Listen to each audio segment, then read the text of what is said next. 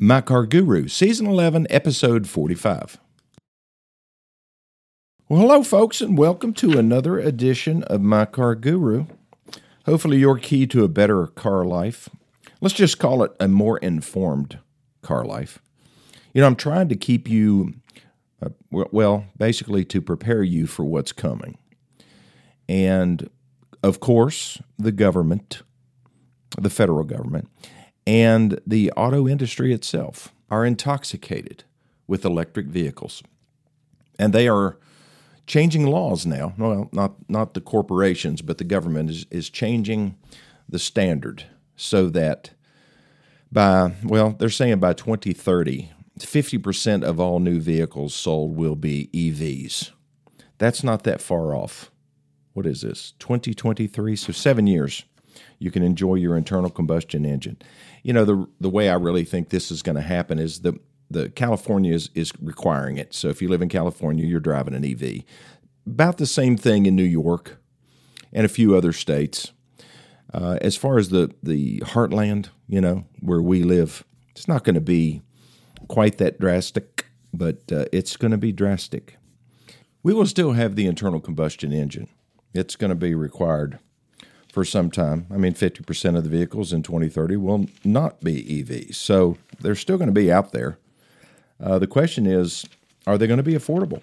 You know, because these new EPA standards are going to add tremendous amount of cost to the vehicles. Um, they're going to take away all the power. So say bye bye to your your V8 engines, your Camaros and Corvettes and uh, Mustang. Well, Camaro's going away anyway. They say it might be coming back as a an SUV, a, an electric, guaranteed it will be electric. So, you know, this this is coming, and we just have to grin and bear it. You know, what they're going to do is they're going to make gasoline so expensive that um, you know they're going to force you into that direction. And there is hope that uh, they will develop some better battery technology than we have now. Uh, in order to enable us to charge faster and have and drive further. Like today, I have to go to Knoxville, and um, you know I, I, just had my F one fifty Lightning come in that I ordered. Let's see, back in October, it finally came in. It was on hold for a while because of some snafu that they had in the plant. Apparently, they had a uh, a Lightning battery go rogue and caught fire, and so they identified what the problem was. I mean, that can happen with anything you know, it's kind of scary to, to think that you're sitting on a um, an explosive device. I guess we've been doing that forever since we've been having a, a gas tank in the back of a vehicle because that's definitely explosive. But the lightning came in, and so I thought about driving it to Knoxville today, but it's only got a 75% charge, and um, there's no quick way to add, you know, an extra 20% or so. I mean, I could plug it into our level two charger out here, and it would probably take five hours to get that extra 25%. That's unacceptable, isn't it? So I'm not going to take it. I'm going to take my hybrid and uh, my hybrid F 150. And I can drive right across the street. I can fill it up with gas, and I've got just about 600 miles of range that I can do. And if I run low, I can just look for the next exit. There will be a gas station there. What do you do when you're driving an electric vehicle? It's like mm, playing roulette because you really just don't know what's going to be there. You don't even know if it's going to work when you get there.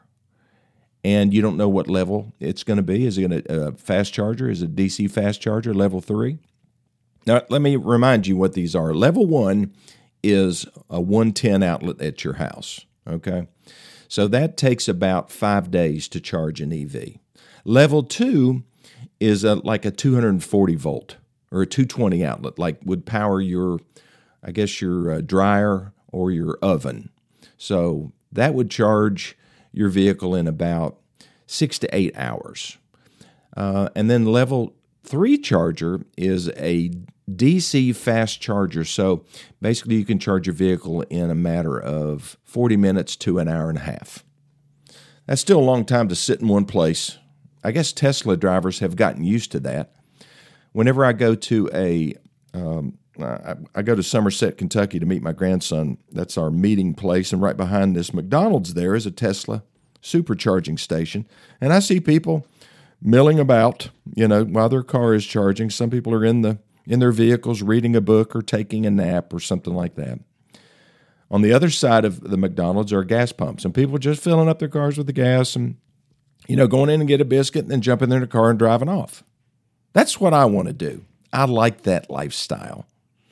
I don't like the idea of pulling up and plugging in. I'm sorry. And if you drive a Tesla, then you're okay.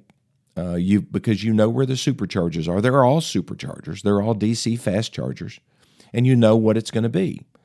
Um, but if you're driving any other EV, you don't have any hope of, well, let's say you have hope, you just don't have certainty. And I like certainty, don't you? So is this really just us on the cutting edge of, of an evolutionary period? I think we probably are. You know, I was reading an article in uh, Automotive News also about automated driving you know, the fact that uh, that Ford just got approved in Great Britain uh, for the for the Mach E to be able to drive on their roads hands free. Uh, that's level two automation. There are, I think, eight levels or seven levels of automation. So we've got a long way to go before the car doesn't even have a steering wheel in it. That's the, I think that's level seven. No steering wheel, no brake pedal, no gas pedal. You just get in and tell it where you want to go, and it takes you there you know, that's, that's really not a bad thing, especially if you're elderly and you can't drive anymore. You need to go to the doctor, you need to go to the grocery store or whatever. Or if you're, you know, you're blind, you know, or you're limited, you don't have a driver's license. I just wonder if they're going to make you have a driver's license to ride in a fully automated car. It's an interesting question. I've got a frog in my throat this morning. Can you tell? I apologize. It's the pollen, I think, that's getting to me. I mowed last night. I love to mow. You know, it's one of the few things that I can do that I can see immediate results. And I had this guy from he's one of those those folks, uh, the lawn doctor, I think is what he's called. And they came in a couple years ago and they changed my whole paradigm, the way I look at mowing. Because I used to mow at about two and a half inches and scout my yard. And of course, my yard was just a combination of grass and weeds. And my wife said, you know, let's let's have a nice yard for once in our, you know, our married life. And I said, okay. So they came in and they treated it, and I think they planted or sowed the grass in the fall. And come spring, wow, the yard looked really good. So I started mowing it like I always mow it. And he said, no, no, no, no, no. You don't mow it two and a half inches. You mow it four inches. I said, four inches? It, it won't even, that's when I normally mow, is when it's four inches.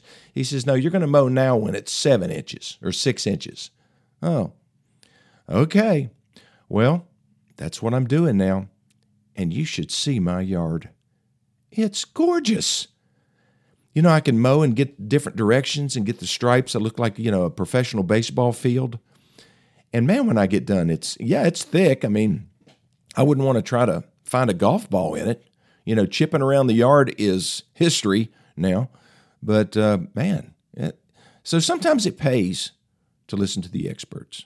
So thanks for listening. I'll be back here in just a minute. Okay, I am back. Still hoarse. Tried to drink something, but that didn't help any. Do you know what generation you're in? There's so much talk about that now, how different we are. I don't know if um, they even had labels 50 years ago. They didn't have a generation. Well, they had baby boomers. You know, they called us the baby boomers. That's what I was. I was towards the end of that, I think. And then um, they called the, well, the oldest generation now is 75 and older. I'm not quite there yet. They're called pre boomers. Uh, and then you have the older baby boomers, and then you have younger baby boomers. I didn't know they had three sets of baby boomers. Let's see, I'm in the middle one. And then they have Generation X, older millennials, younger millennials, and Generation Z. Hmm. So the reason I'm bringing this up is that they all have different taste in automobiles. Would you agree with that? Well, let's start with the youngins. Generation Z, what is that? Well, that's age 18 to 24. So let's see what their favorite vehicles are. What do most generate or what vehicles do Generation Z love the most and drive the most? Well, number one is the Chevy Silverado. That was kind of surprising to me. I figured it'd be the Ram if it was going to be a truck, because I see a lot of young people driving that, but that comes later. Uh, as far as cars, Honda Civic, Toyota Corolla, Toyota RAV4, and Toyota Camry. Wow. Boy, their minds have been infected with Toyota and Honda to a certain extent. But this, you know, it really surprised me about Toyota, though, because I thought Toyota was a baby boomer phenomenon, but it's not, as you'll see. Younger millennials, that's the next generation. That's 25 through 34. That would include my youngest daughter. Um, so they like Toyota RAV4, followed by Chevy Silverado, Ford F 150, Jeep Grand Cherokee, and the Ram 1500. Anything surprise me there? Well, kind of that there are three different trucks in there.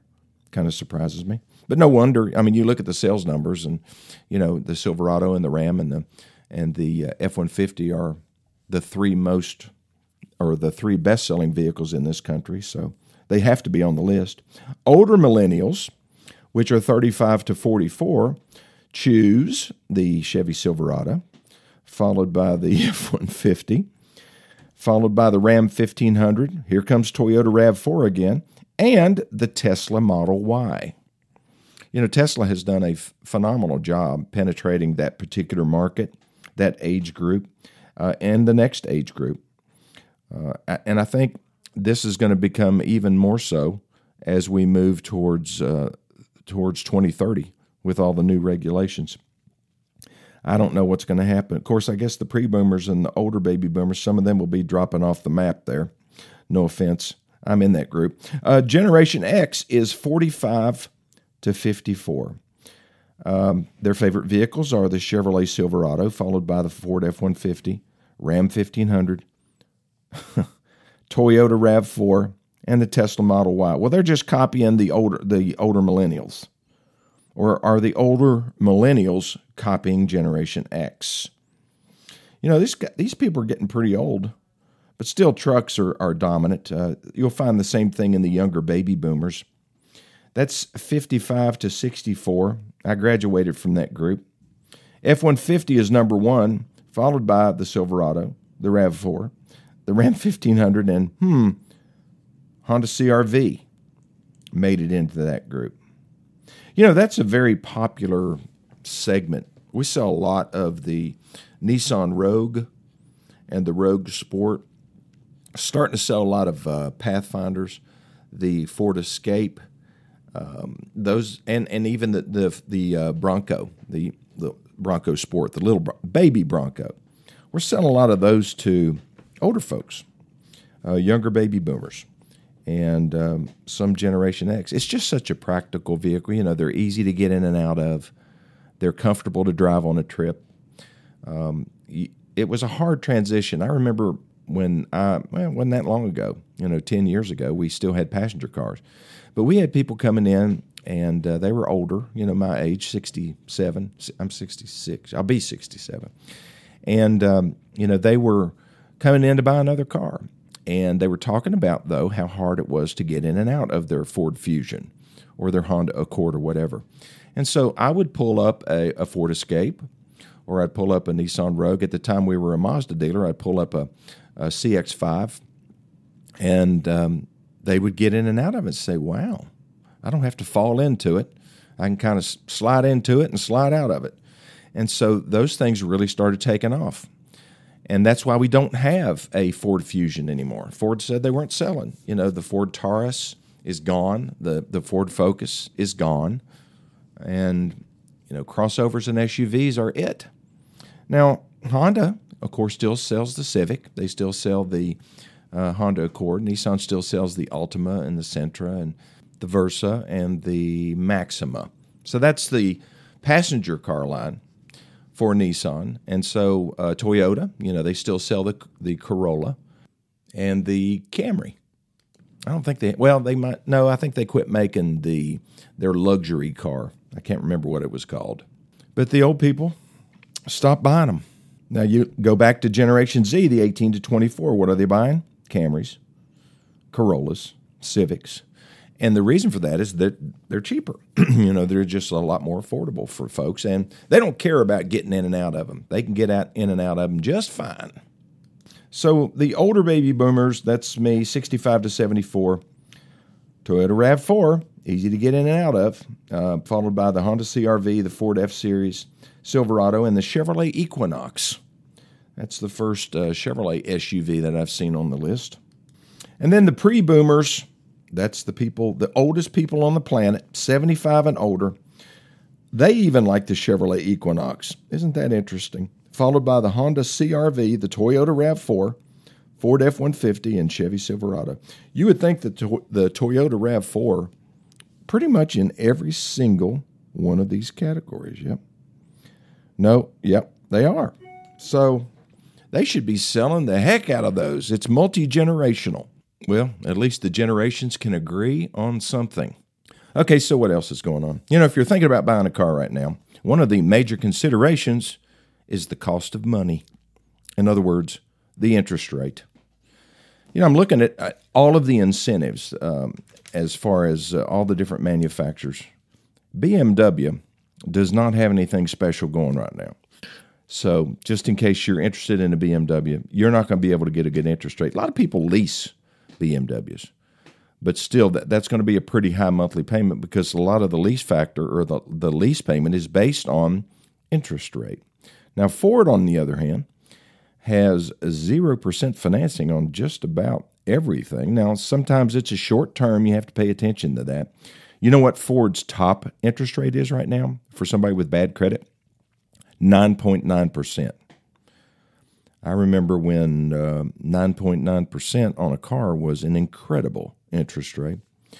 We were in the, it was in the early 80s, and the uh, prime interest rate was about 18%. Chevrolet came out with a special program at 13.9 just to stimulate demand. That wouldn't stimulate demand now, would it? People have gotten so used to these low rates that anything over 2 or 3% scares them.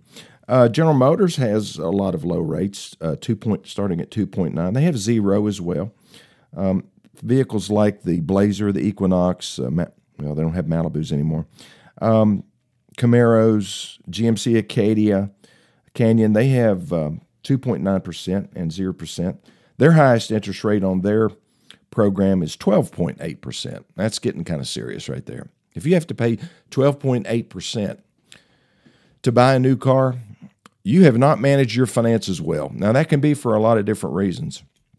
It could be for you know, health reasons. Had a guy, uh, one of my employees, matter of fact, the other day said um, he would like to try to, to buy a vehicle, but he's afraid he can't. And I said, why? He said, well, I got a vehicle getting ready to go back. Well, I said, well, that's not good. Why are you letting it go back? He said, I'm not. It was in the divorce settlement, and my wife was supposed to make the payments. It's in my name, but she was supposed to make, make the payments, and she hasn't been. And so now they're getting ready to repo it. I said, well, you do realize what happens next, right? He said, I think so, but what? And I said, Well, they will repo the car, they will sell it at auction, and whatever deficiency there is, you know, whatever the difference is between what they get for it and what the balance is on your loan, they're going to come after you for it. So, and the bad thing is, is they can actually garnish your wages here at the dealership. So, not not for all of it, but but for a monthly payment if they get a judgment against you. Oh crap! So he wasn't too happy to hear that, but you know, sometimes you got to hear the truth. All right, I'm going to take my last break. I'll be back here in just a minute. Okay, so I'm headed to Knoxville here in a few minutes to for a cardiology appointment. Nothing wrong, I hope, but uh, just uh, one of my regular checkups. But I'm my uh, wife's Nissan. Uh, she's driving a Pathfinder, new 2023 Pathfinder. It's almost out of gas, which is typical when I get in her vehicle. So I've got to go get gas. What am I going to put in it? I'm going to put regular unleaded in that car because that's what it is called for in that car 87 octane. Now, as long as we own that vehicle, we will continue to put 87 octane in it. I ran into a customer the other day that we were just talking about different things, and he said, You know, occasionally I like to uh, I put some premium in my car every now and then just just to uh, kind of clean things out and just make it make it run better. What he fails to realize is that he can actually damage his engine. Higher octane fuels in a car that's designed to, to burn lower octane fuels um, is not good. And the same thing goes for cars that require premium. Does the car you're driving, are you driving a Lexus? Are you driving a uh, Corvette? Are you driving, um, what else would be, like a BMW or something like that, or a Porsche? Those cars require high octane fuels uh, because of the compression uh, in the engine. If you have a high compression engine, then you want a higher octane fuel. If you have a low compression engine, then you don't.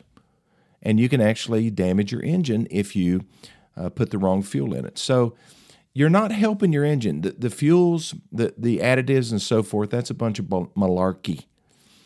Uh, the additives in the fuel in premium are no better than the additives in the fuel in regular unleaded. Now, should you burn regular gas, you know, the, that doesn't have any ethanol in it? Uh, maybe in your lawnmower, you know, in your uh, weed eater, that type of stuff, but in your car, doesn't require it. Uh, if your car is going to be sitting for a long period of time, like you're going to leave it sitting for months at a time, yes, put pure gas in your car because of the way that ethanol breaks down. So if you have any questions about this kind of stuff or just anything related to cars, getting a lot, I'm getting a lot of questions uh, regarding the uh, the vintage cars and what to do with them. I mean, I'm I'm going all over East Tennessee looking at cars, and and I really do enjoy that. A lot of baby boomers and uh, what was that last generation? Pre boomers they don't want to keep these old cars anymore. It doesn't make any sense. They don't show them. They don't. They just sit, you know. So they're ready to unload those cars, and I enjoy that. If if you have questions about values, or uh, you know, you're thinking about going to trade for a car next week, and you need some advice as to what your trade in is worth, I can help you with that. Just give me a call, 423 552 2020, or send me a text, or an email to Lenny Lawson 2020 at gmail.com, and I'll see you next time.